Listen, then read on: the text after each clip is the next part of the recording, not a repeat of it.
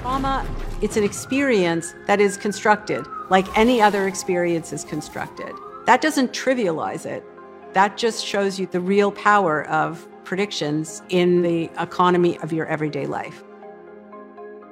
What's happening when an adverse experience becomes traumatic, the brain is weighting that experience very heavily in its future predictions.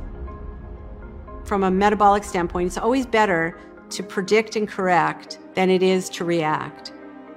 The traumatic event is re experienced again and again and again, which only strengthens those connections and only makes those predictions more likely in the future. And the reason why a brain would do this is to avoid missing a threat.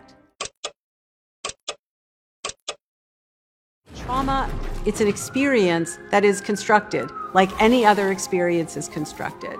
That doesn't trivialize it.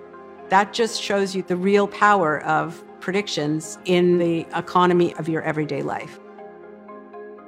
What's happening when an adverse experience becomes traumatic, the brain is weighting that experience very heavily in its future predictions. From a metabolic standpoint, it's always better to predict and correct than it is to react.